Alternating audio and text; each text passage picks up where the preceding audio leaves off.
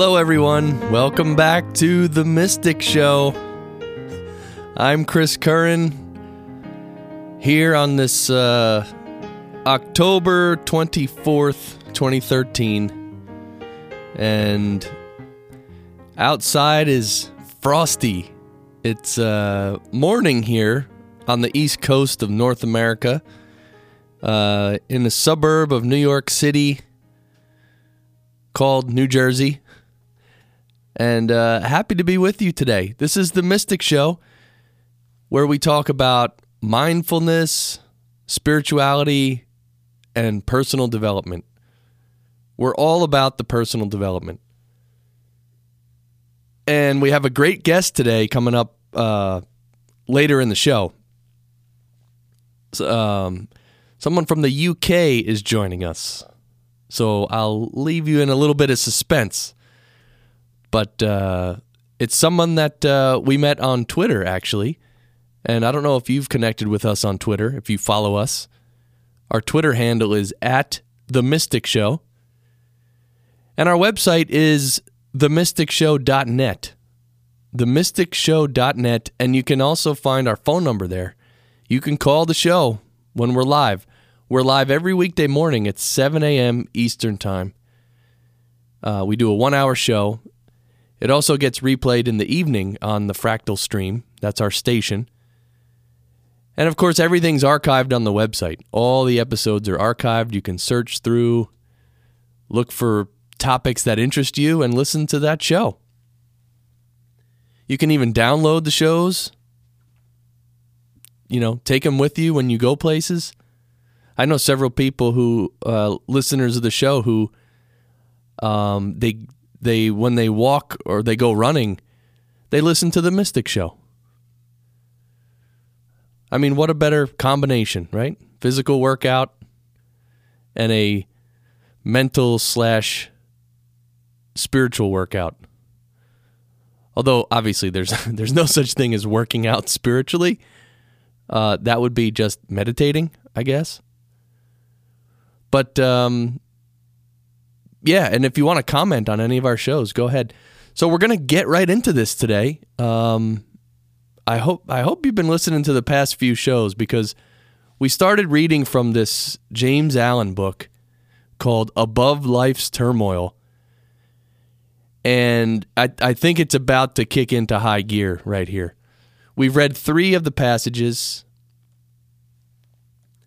We read True Happiness, The Immortal Man, and yesterday we read The Overcoming of Self. And again, the whole premise of this whole book is above life's turmoil. You know, life is crazy, life is nutty, and it just never stops. It's relentless, and It's quite often annoying and frustrating and all those things, and crazy and evil and negative and also positive and wonderful at times. But all that commotion outside of ourselves is life outside of ourselves, and you can't really change it. So what we have to do is, as the title says, rise above life's turmoil. And how do you do that? Well, you do that inside yourself. You create peace and you create tranquility inside yourself. So outside yourself may be all crazy and negative, maybe, or animalistic, as we're going to find out in a second. But inside yourself can be divine. And you can actually exist in this world, as miserable as it seems sometimes. You can exist in this world and be happy and be spiritually content and reach your goal. It can be done. And I guess that's what, if you're listening to this show, you're a mystic in training. So you know what I'm talking about. Because I know you want to reach some goal, right? I mean, you may not be able to articulate it perfectly, what that goal is. And that's the funny thing. I've done many seminars where I teach goal setting in terms of, you know, the material world goal setting, like, you know, how much money do you want to earn? What kind of a house do you want to live in? What kind of a car do you want to drive? And where would you like to go on vacation? I've done plenty of that. And one of the big things, one of the most helpful things in that process is to actually visualize in detail your goal. So if you have a goal that you want to buy this new car, you actually visualize the car. You can even go to the dealership, sit in the car, take pictures of the car, put it on your fridge at home. So you keep looking at the car. But the thing is, that's a physical goal, right? That's a material world goal. Think about a spiritual goal. You actually can't visualize it. You're not able to visualize it. And as we know, that's a problem, because when we don't have a picture for something, there's a little bit of confusion. So when we talk about a spiritual goal, it's really not something we can visualize and say, yeah, my spiritual goal has a 350 engine with 17-inch tires and stainless steel rims. And I mean, you just can't say that, right? Because really, the spiritual goal is beyond our mind even. So your mind is trying to think about something that is way beyond it. So your mind stops at some... It doesn't stop. Your mind can't function beyond a certain level. And beyond that level is spirit, or whatever you want to call that. So our spiritual goal is beyond our mind. So our mind is never going to be able to understand it. That's why we meditate. That's why it's experiential. You have to do it for yourself and feel it. All right, so let's jump in here. This passage of the James Allen book is called The Uses of Temptation. The Uses of Temptation. And this is from the book Above Life's Turmoil by the English mystic James Allen. All right, let's start. The soul, in its journey towards perfection, passes through three distinct stages. The first is the animal stage, in which the man is content to live in the gratification of his senses, unawakened to the knowledge of sin or of his divine inheritance, and altogether unconscious of the spiritual possibilities within himself. The second is the dual stage, in which the mind is continually oscillating between its animal and divine tendencies, having become awakened to the consciousness of both. It is during this stage that temptation plays its part in the progress of the soul. It is a stage of continual fighting, of falling and rising, of sinning and repenting. For the man, still loving and reluctant to leave the gratifications in which he has so long lived, yet also aspires to the purity and excellence of the spiritual state, and he is continually mortified by an undecided choice.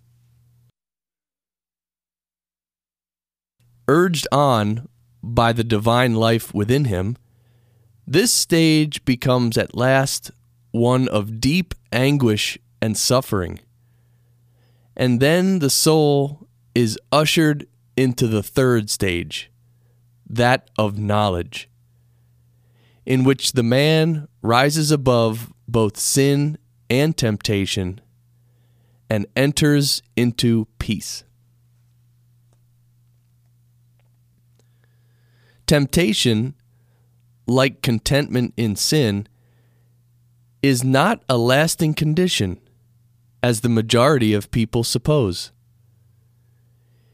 It is a passing phase, an experience through which the soul must pass. But as to whether a man will pass through that condition in this present life and realize holiness and heavenly rest here and now will depend entirely upon the strength of his intellectual and spiritual exertions, and upon the intensity and ardor with which he searches for truth. Temptation, with all its attendant torments, can be overcome here and now, but it can only be overcome by knowledge.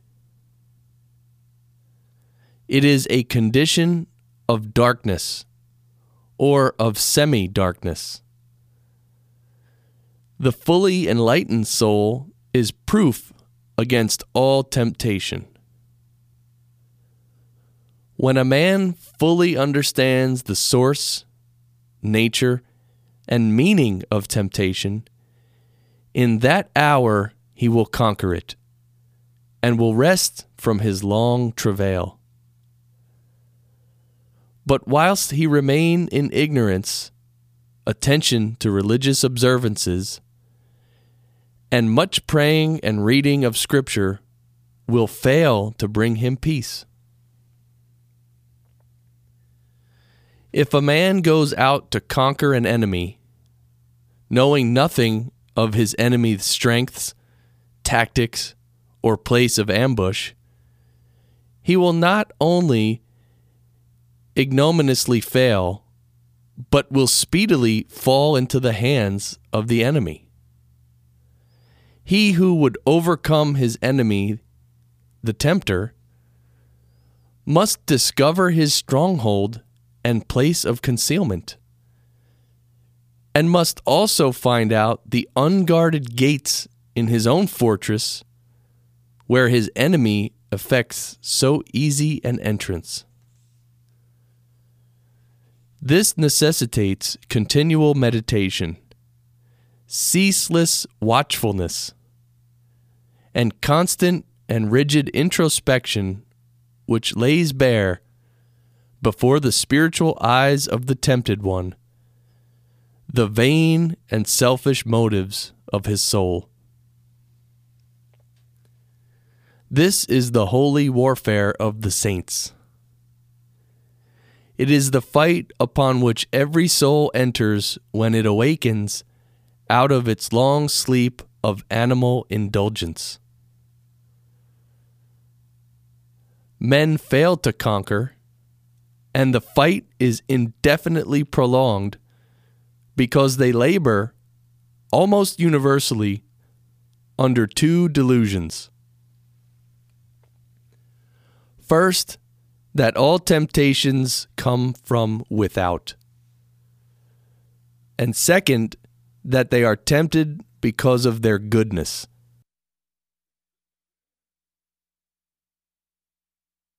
Whilst a man is held in bondage by these two delusions, he will make no progress. When he has shaken them off, he will pass on rapidly from victory to victory, and will taste of spiritual joy and rest. Two searching truths must take the place of these two delusions, and these truths are: first, that all temptation comes from within, and second, that a man is tempted because of the evil that is within him. The idea that God, a devil, evil spirits, or outward objects are the source of temptation must be dispelled.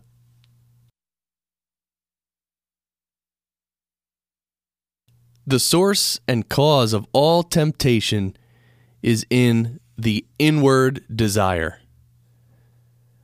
that being purified or eliminated, outward objects and extraneous powers are utterly powerless to move the soul to sin or to temptation. The outward object is merely the occasion of the temptation, never the cause. This is in the desire of the one tempted. If the cause existed in the object, all men would be tempted alike. Temptation could never be overcome, and men would be hopelessly doomed to endless torment. But seated as it is in his own desires, he has the remedy in his own hands, and can become victorious over all temptation by purifying those desires. A man is tempted because there are within him certain desires or states of mind which he has come to regard as unholy. These desires may lie asleep for a long time, and the man may think that he has got rid of them, when suddenly, on the presentation of an outward object, the sleeping desire wakes up and thirsts of immediate gratification. And this is the state of temptation.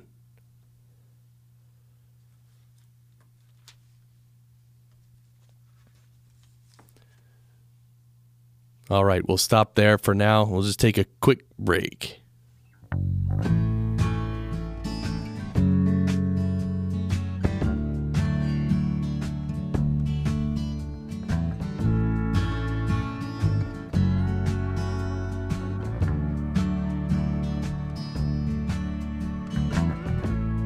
One of these days, I'm gonna sit down and write a long letter to all the good friends I've known,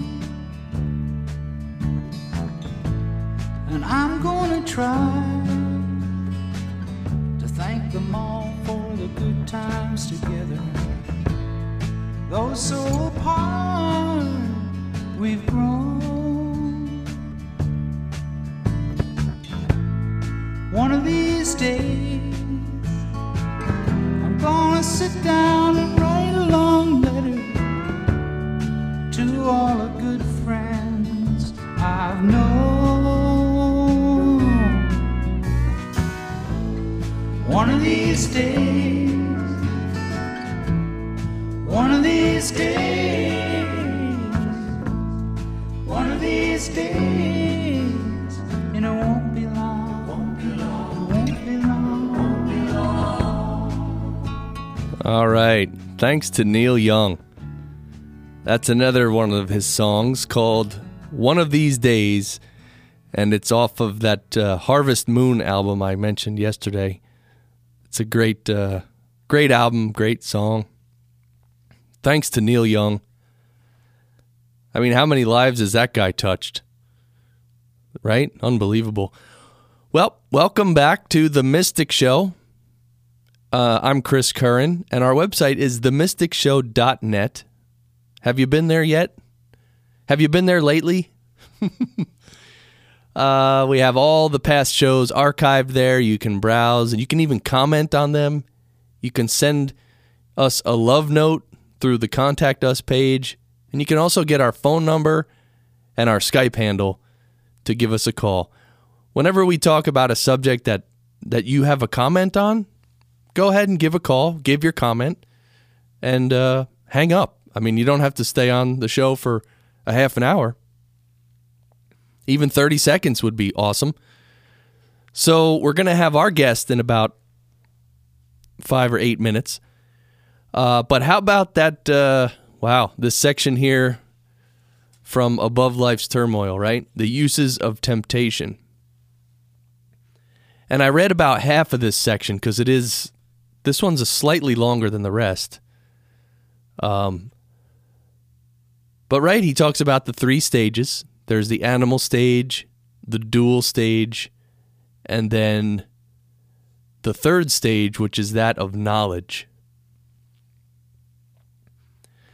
And it's funny the way my spiritual guide phrases it. He says, first we're animal man, and then we're man, and then we become divine man. And in a way, it's a really helpful way to look at spiritual progress, I think. I mean, you can see a lot of the actions we take as human beings are very animalistic. And a lot of them are very natural as well. I mean, because we are part animal to some degree, right? I mean, we're mammals, I think. Are we mammals? Are human beings mammals? Anyway, if you have the answer, call us. Yeah, but, you know, so we have our base in the earth, right? As a living being of the earth, but yet inside of us, we seem to have this capacity for divinization, to reach higher planes of consciousness. And it seems our journey, you know, the journey of our soul may be a little different than the journey of the soul of a mosquito, let's say. I could be wrong. I mean, maybe in general, it's the same evolution, right? But when you hear about all the out-of-body experiences and the near-death experiences and all the psychic powers and everything, I mean, it's pretty clear that we as humans are on a whole nother level than any animal life or insects or anything like that. And so then he also talks about that there's two delusions, right, that most people live under. The first one being that all temptation comes from without, meaning from outside of yourself. And the second, that they're tempted because of their goodness. And James Allen says, well, those are delusions. And the truth is, first, all temptation comes from within. And this, I mean, again, this is a spiritual truth, right? That everything comes from within. In fact, I was on Facebook the other day and somebody asked the question, you know, how do you, I forget what it was. It was like, how do you rise, you know, how do you not be affected by all the craziness in the world or in the family? You know, how do you remain not affected by that? And I basically, my response was, I mean, I said it, you know, in a nice way, but I was like, look, everything outside of you is just illusion. And it's not completely an illusion because it's real. I think Ram Dass said it well when he says that things outside of you are relatively real, meaning they're kind of real. They're real for now, but they're not going to be real for very long. I mean, in 200 years, we're all going to be dust. So, how real is, for instance, your body? How real is that? Well, it's real now, right? But in 200 years, it's going to be dust. So, then what? So, yeah, so everything comes from within. We see the world based on our desires and our own level of spiritual consciousness. That's why he also says here that if the temptation was in an object, then everybody would be tempted by the same thing. You know, some people like drinking, some people like gambling, some people like smoking. Everyone has their own desire, which is their temptation. So, okay, so that was the first truth, was that all temptation comes from within. And the second truth was that a man is tempted because of the evil that is within him. I mean, evil is kind of a strong word, but it's correct. You might say impurities within us, imperfections, or another word you could use is grossness, where we accumulate, these desires and our experience, and then we have habits, mental habits, and then we just judge everything by that. You know, like my mom makes the best grilled cheese sandwich. Well, why? Well, because I grew up eating it my whole life, and that's the best. But then the neighbor says, "Oh, my mom makes the best grilled cheese." Well, who makes the best grilled cheese then? There is no best grilled cheese, right? It's just what you like. It's what you're drawn to, what your desire is, right? So that's what he talks about when it comes from within. And this is we're gonna finish this little passage tomorrow.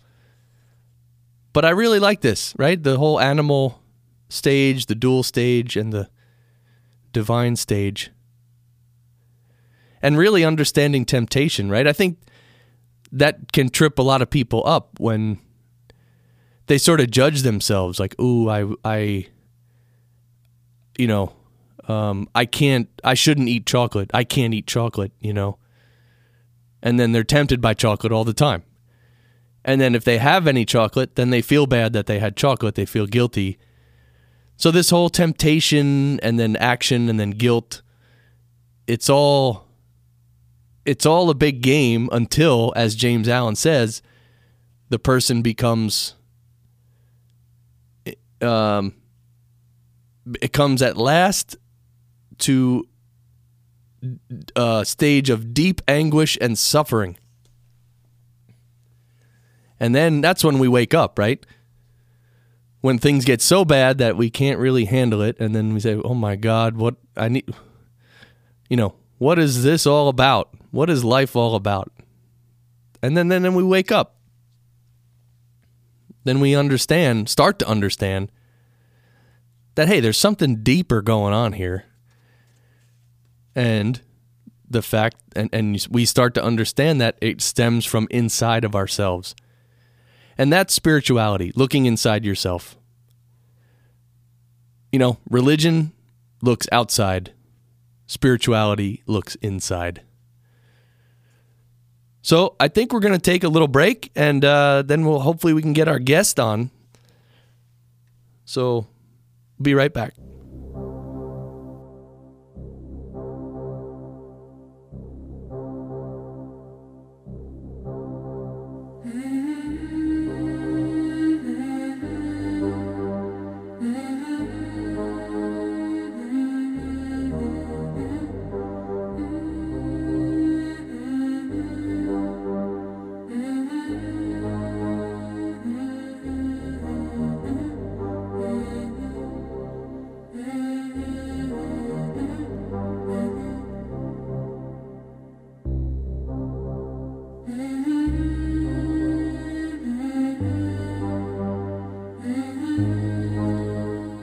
All right, welcome back to The Mystic Show.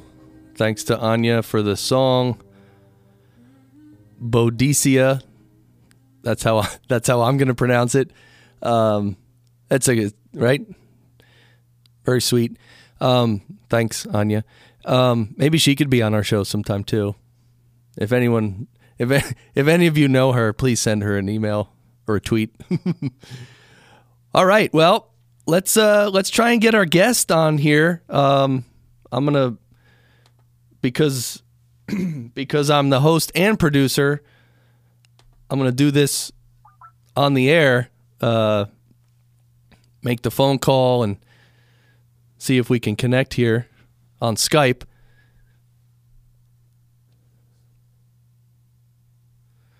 And there it's ringing. Okay, so... Hi. Hello, Adrian. Hi. Welcome to The Mystic Show. Thank you. Yeah, so glad you could join us. I'm glad to be here.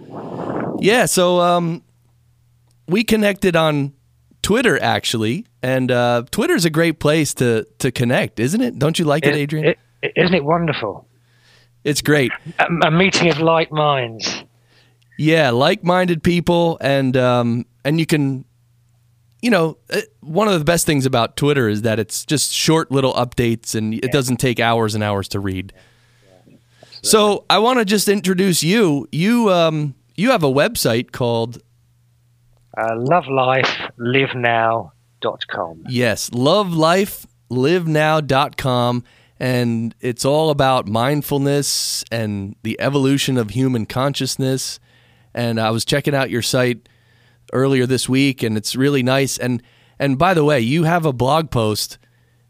That's right. Yes. Yeah. Recently, it's called "Defeat the Zombie Apocalypse with Mindfulness." That is tremendous. Oh, I'm glad you enjoyed it. Yeah, I love that one because, and actually, on one of the other shows, we had a guy on who wrote a song called, I think it was, Preparing for the Zombie Apocalypse or something like that. Oh, it's already here. Yeah, it's here. and when my wife and I drive around on the road and people, you know, mindless people, they're not even thinking, they're not even present at all. We started calling them zombies, actually. Oh, well, that's what it is, really. They were living dead. Yeah. So how did you come across that concept of the zombies? Oh, well, because I spent a lot of my life as a zombie. All right, I guess, yeah. Until I couldn't handle being a zombie anymore, because it's pretty painful looking like that, isn't it? Being lost in a dream, lost in the story in your head, and that in me, as in many people now, you reach crisis point. And that crisis point in me reflects itself in mental illness. So I really had no choice, really. I couldn't live in my mind. So I had to escape. And meditation for me was the way out of the madness. Okay. So, and when did you have this little awakening for yourself? Well, I started meditating around 1999, 2000, really to help with stress and depression and anxiety. I had a very serious drink and drug problem to add to the mix. So really, I started meditating for mental health. I had no idea that there was anything beyond the sort of reality I'd experienced. But in the process of doing that, it opened things up and... opened things up enough for me to stop drinking. And that really, I think, was the catalyst for an awakening. So without the alcohol to suppress awareness, things moved on very, very quickly.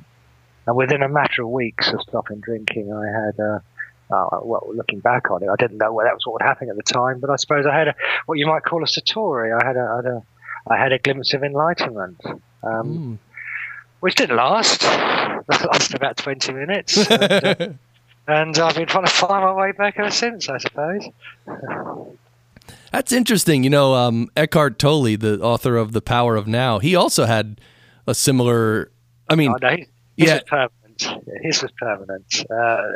You know, and that in the past, that's how awakening happened. It was very often a sudden realization. But that's not what's happening now. A lot of people are awakening, but it's they're doing it much more the way that I'm doing it. It's a more gradual, although it's not gradual. It's happening really at a very accelerated pace, but it's not all happening in one go. Right. It's gradual evolution of consciousness, a gradual awakening. So it was mindfulness that really helped you. So what kind of techniques or what kind of mindfulness did you do? You see, I didn't even know it was called mindfulness when I started practicing. I've been practicing for years before I knew it was called mindfulness. And what mindfulness really means is watching. It's developing the ability to observe the functioning of your own mind, to see your own lies. I like that, to see your own lies. Wow. Because once you start looking... That's very quickly what you see. That actually most of the thinking that's going on in our heads is utterly useless. It's largely incorrect, and a very good proportion of it is downright destructive. Right, and then you continued on. I guess I didn't know you overcame the drinking. And by the way, I had a similar experience when I started meditating. The drinking just completely went away, like gone. I would go as far as to say that alcohol is the biggest factor in the suppression of human consciousness. Right? Yeah, that's the big... It keeps you stupid. Yeah. Right? It just numbs you and makes you dumb.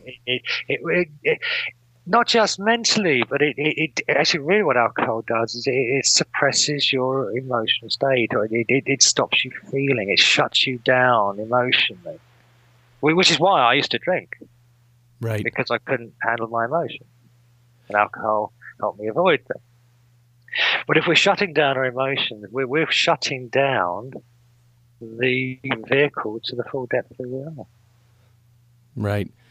And now, so you had this, realization on your own, and you kind of overcame alcohol.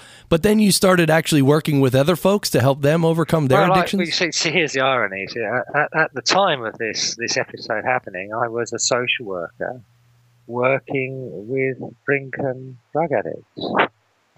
Interesting. How's that for denial? I wasn't the only one. Right. It's finally common, I'm afraid. So I could empathize completely with where they were at, but I didn't have a bloody clue what to do with it. Interesting. I had a way out of it. So having had this realization, it became obvious to me. Well, of course, that's the answer, isn't it? You know, what is addiction about? Addiction is an attempt to escape your mind. Right. Well, what are you doing when you take drink or drugs? You're getting out of your head. You're getting out of your mind. Plain and simple. That's what you're trying to do. Right. And it's interesting. Dan Winter, he's another guy. He's a guy I've followed some of his teaching. And I think he put it really well. He basically said that we're all trying to, we're all searching for this bliss that somehow our soul knows is there. We keep trying these wrong methods, and really maybe alcohol and drugs is we're really just trying to achieve that bliss, but we just don't know how to do it. Absolutely, I think addiction really is fundamentally a reflection of our evolutionary drive. Well, what are you doing when you're taking mind-altering substances? You're attempting to alter your state of mind. It's an exploration of consciousness.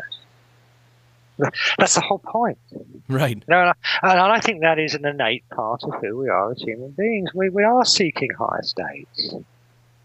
It's normal. It's not a disease. It's not an illness. It's our evolutionary drive. And without that drive, we'll all still be sitting in trees somewhere. Right. Yeah. And the cure for addiction is not in my mind, it's not suppressing that drive.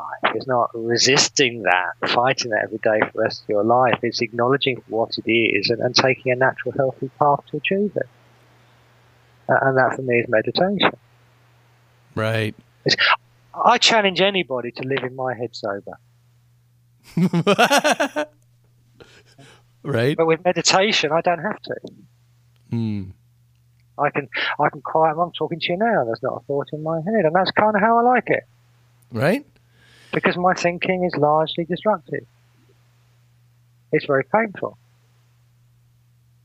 Yeah, well, and that's also very natural in a way. Well, it's normal. Yeah, I would say 95% of the emotional distress that we experience, our anger, our fear, our guilt, our resentments, our disappointments, our striving, our craving, our chasing, 95% of our personal human suffering is not caused by actually what's happening here now in reality, but it's a product of what is going on in our heads. Right. And mindfulness gives you the opportunity to choose. This thought in my head, is it helpful to me? And some of them are, maybe 15% of them are. But very often what you see is actually, no, this thought isn't helpful. It's a thought that I've had 1,000 times before, 10,000 times before, 100,000 times before. And this pattern of thinking causes me suffering. I would observe that thought and I'll choose to let it go. Interesting. So I wanted to talk about this evolution of human consciousness, because I think you you wrote that you were involved in the what was it, the Occupy London movement? Yes. Okay. Yes. And we don't have to talk all about that, but you can mention that if you want. You can talk about. Well, I mean, this was. I mean, I did a couple of talks for these young people, and it's. I mean, really, the essence, the point I was making, and I think was actually quite well received, is actually if you want change, it's got to come from somewhere else. You know, that actually, change is happening. Change is happening. And the young people involved in organisations like this, and they are change makers. And it's people like that who are going to bring about change. But the nature of that change, whether it's good or bad, depends upon the degree of consciousness of the people making that change. Mm. If they're making that change from anger, if they're making that change from greed, if they're making that change from lack or wanting or desire or jealousy, then they're going to bring about more of the same. Right, it'll change the face of it, but it won't change the essence of it. You have to change the essence. I travel up the train to work with a very, very wise man who sits in the House of Lords, and he's a proper old English gentleman, proper old aristocrat, very wise. And he said something very profound to me the other week. We were talking about what was wrong with the system. And this guy's done a lot, you know, within the system. He's campaigned for civil liberties, and you know, he was instrumental in the government's decline of dropping the idea of ID cards here. You know, he was part of that. He's a very influential guy. And he said to me, no, I said to him, what do we need to do to change the system? And he said, the system doesn't need changing. There's nothing wrong with the system. It's the mentality of the people running it. And of course he's right, isn't it? It doesn't matter how perfect the system is. If people are operating from that old state of consciousness, then they're going to recreate more of the same. So change really for me is about an evolution of consciousness. It's about learning that we are connected. It's about understanding that your interests are my interests. And this brings me back to this whole issue of emotion, because when you're thoughtless, when you're aware, when you're conscious, you are connected to your emotional state. You're acutely aware of how you feel. And very quickly what you realize is that how you act, how you conduct yourself in the world, what you do to others affects your emotional state. If I harm you, that hurts me. Hmm. I gave my seat to an old lady on the train the other day. Not because I thought I should do it, although I did think I should do it. I gave her my seat because I realized that by giving her my seat, she was relieving my discomfort. But I was sitting in a nice comfy chair, but watching her standing up on her frail old legs trying to keep her balance was causing me acute discomfort. By giving her my seat, I was relieving my discomfort. Now, if everybody realised that, they'd all be volunteering their seats, wouldn't they? Mm. So this for me is what the change that needs to happen is that we need to operate from a more conscious place. When we're operating from a place of emotion rather than analysis, stories and beliefs and opinions, then we connect. We connect to a higher intelligence. We connect to an intelligence that is not separate from ourselves. And we see that we're all connected, that all our interests are the same. Yeah, and that life's about cooperation rather than competition. It's about sharing rather than taking. Right. So now when you were talking to the folks from the Occupy London, younger folks, and you were giving them this, I guess you were giving this sort of message, were they open to it, or were they still very emotional? Do you know what? They really were.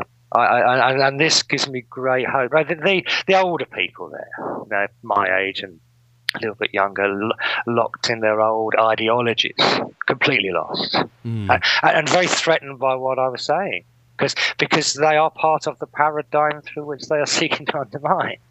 Right. And to offer that as a suggestion can be very threatening when you base your identity around. But what I did find very, very encouraging was actually a number of young people that really got this, that are really waking up, that they're way, way, way ahead of us old timers. They're far, far smarter than each other. But they really were on this wavelength. And at the end, when I asked them, you know, as a group whether any of them had come across ideas like this before, were familiar with these ideas. And the number of them showed their hands was really impressive. It was, no, I was surprised, but I'm very optimistic. That's good. Do you do any formal meditation program or process?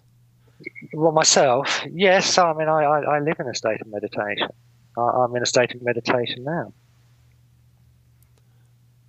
Riding my bike is one of my favorite forms of meditation. Meditation is a state of awareness. It's a state of thoughtless awareness that arises from the practice, can arise from the practice of meditation techniques. But when you're in a state of meditation, you don't need the technique. You're already here. The technique is a purposed requirement. So techniques are helpful. You know, they can take you towards that place, but they're not important in themselves. Signposts. Right. Yeah. So let's talk about this. You're riding your bike and you're in a meditative kind of state, you come across a zombie after zombie after zombie. How do you handle that? Well, if they're so lost in their minds they're not concentrating on their driving, which does happen, then I might find myself in a ditch. Oh. But I just concentrate on where I am. That's all meditation is focusing your full attention on what is real. Meditation is not about falling asleep. Meditation is about waking up. It's about waking up to reality, to the miracle of this moment, rather than spending our lives in a dream that only exists in our own head. Right, that makes sense. Everything through a story, through our perceptions, through our beliefs, through our opinion, through our judgment. That's not the same as experiencing reality. The moment it becomes a perception, the truth is lost. Right?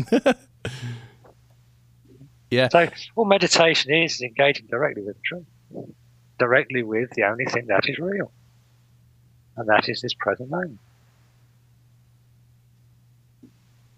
That's a hard one to swallow, isn't it? Yeah, well, hey, it's a big... It's such a monumental shift for someone who is not used to it. And were you into personal development at all before? No, I was into booze. Okay. Booze and women. All right, fair enough. So after you had your life change, did you get into any books or any teachings or any authors? Well, I mean, my particular favorite is Eckhart Tolle. I mean, for me, is the master. Mm. And his work has been a profound help to me in my progress. There are others. I very much enjoy your American associate Adi Shanti. I think he's. I very much enjoy his teaching. I mean, there's lots. There's lots of great teachers, and we're very lucky now. I mean, there's some wonderfully conscious teachers about. And let me ask you this, on social media, on Twitter and other online forums, how do you see, is that helping to sort of usher in this new consciousness at all? Oh, immensely. I would actually go as far to say is that consciousness is evolving through the internet. And this is the wonderful thing about the internet, because a lot of this really isn't happening through a human design. It's that ideas come, fresh ideas, new creations. I mean, look how it's moved on. It's incredible. There's evolution happening there. You see, consciousness can operate through any network. It can operate through artificial networks. I suspect it already is. Right. Because nobody can predict what's going to happen on the internet. It's all evolving. Yeah, literally, every moment. Literally. Yeah, I like it. I mean, I'm on Twitter and the show, and like I like I follow certain people who give out good quotes, and then you're able to comment on things. Sometimes people are having an argument, and you can just put in a soft, calm word, and it actually makes a difference. I try to stay away from opinions personally. They're all sorts, you see. But what I love about Twitter is how it brings people together. That these wacky ideas I'm talking about here, I'm talking to you now. Isn't that wonderful? They're half around the world, and we're having this conversation. And we would have never connected like that without the internet. Exactly. So, are you still working with folks? What are you doing these days? Well, I do. I still do a little bit of my work with addiction, although I tend to do that on Skype these days. No, I a handful of clients, really. I try not to have too many, although I want to keep my hand in. But my work now really is much more about playing my part in this global awakening. It's offering these ideas to very, very many more people. And my little project that I run in London is called The Now Project. And really what it's about making these ideas acceptable to ordinary people. Right. Yeah, I think the ideas and the idea of meditation is a real.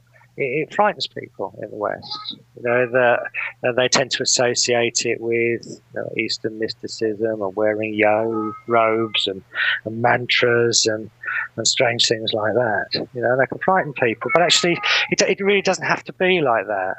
And my work really is about trying to open these possibilities up to people that would be put off by that kind of thing.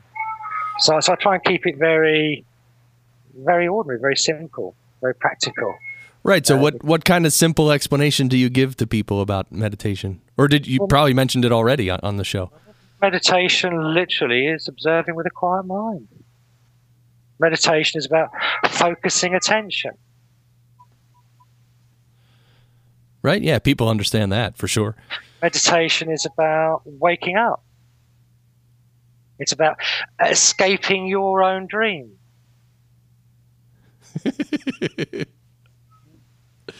Meditation is about focusing attention. Right. Choosing where you focus your attention rather than your attention being involuntarily distracted. Yeah, by the news and the papers and everything. Yeah. And the zombies. Well, Adrian, this has been really great. Do you have any announcements you want to make? Any events you're doing? Anything you're doing online? Well, we've got a few things going on at the moment. We're running classes in London, so 6-week mindfulness classes in London. Okay.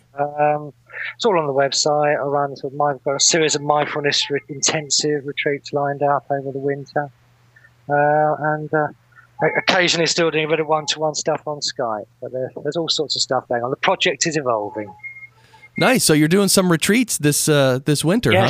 Yes. We found a fantastic little venue in the West Country, which is in the heart of sacred England, really. It's around Glastonbury and Stonehenge and the Avery Stone Circle. It's just got an amazing, amazing energy. So we're going to tuck ourselves away there for a couple of few weekends over the winter and have a bit of fun. Oh, that sounds great. Yeah, my wife and I are actually starting to organize some retreats as well. But we're just at the beginning. The organization we started is called Pause Your Life, and the angle we're coming from is that talking about meditation and talking about evolution of human consciousness is great, but honestly, people, especially here, I don't know how it is in London, I'm sure it's the same, people's lives are so busy and they're just nonstop from morning till night, and they never get to just sit and think or anything. So, well, they're rushing to the future. Right. Rushing through their lives to old age and death. What's the hurry, eh? And missing the present moment most of the time. Missing the only thing that's real. That's a bum deal. Yeah. So, Adrian, thank you so much. Again, your website is lovelifelivenow.com. Right, and I'm going to put that on the show post, so the listener, you can go there and just click on it. Lovelifelivenow.com. It's a call to awakening. The project's evolving, but the aim really is to provide a vehicle to help people through this transition. And be sure to read the blog post called Defeat the Zombie Apocalypse with Mindfulness. That's a great one. I love that. That's probably getting a lot of attention online. I'm right on Twitter and stuff. Yeah. So this is great. Thank you so much, Adrian. I also put your Twitter handle in there so folks can follow you on Twitter as well. Thank you so much for being on The Mystic Show. We really appreciate it. Absolute pleasure. Yeah. Thank you. Great stuff. Thanks, Adrian. Cheers. Bye-bye. All right. Well, that was great, right? What a different perspective and you know, he's working with addictions and the Occupy London movement. Very cool stuff. So I think we'll just go ahead and wrap up now. So there you go. I'm glad you could join me today to read that little piece from the James Allen book and talk about it a little. And then with our great guest, Adrian from the UK. Again, I'll put his information on the post, so you can just click through to his link and check out his website. In fact, I saw one of his retreats. What does it say here? Hold on a second. It's not going to come up. Of course, now that I'm looking for it, it won't show up. But I'm on his website, which is Love Life Live Now, and yeah, something like Walking the Dragon Circle. I think it was one of his retreats. He was it was an ad for one of the retreats. Anyway, check it out. And as he said, let's kind of be mindful of our own emotions and the present moment, and practice having that higher awareness during your regular, mundane, daily life. Integrate it in there. It can be done. With practice, it works really well. There you go, Walking the Dragon's Tail. That's what it says on his website. Check it out. All right, well, as you move through your day, you know what to do by now. Keep shining.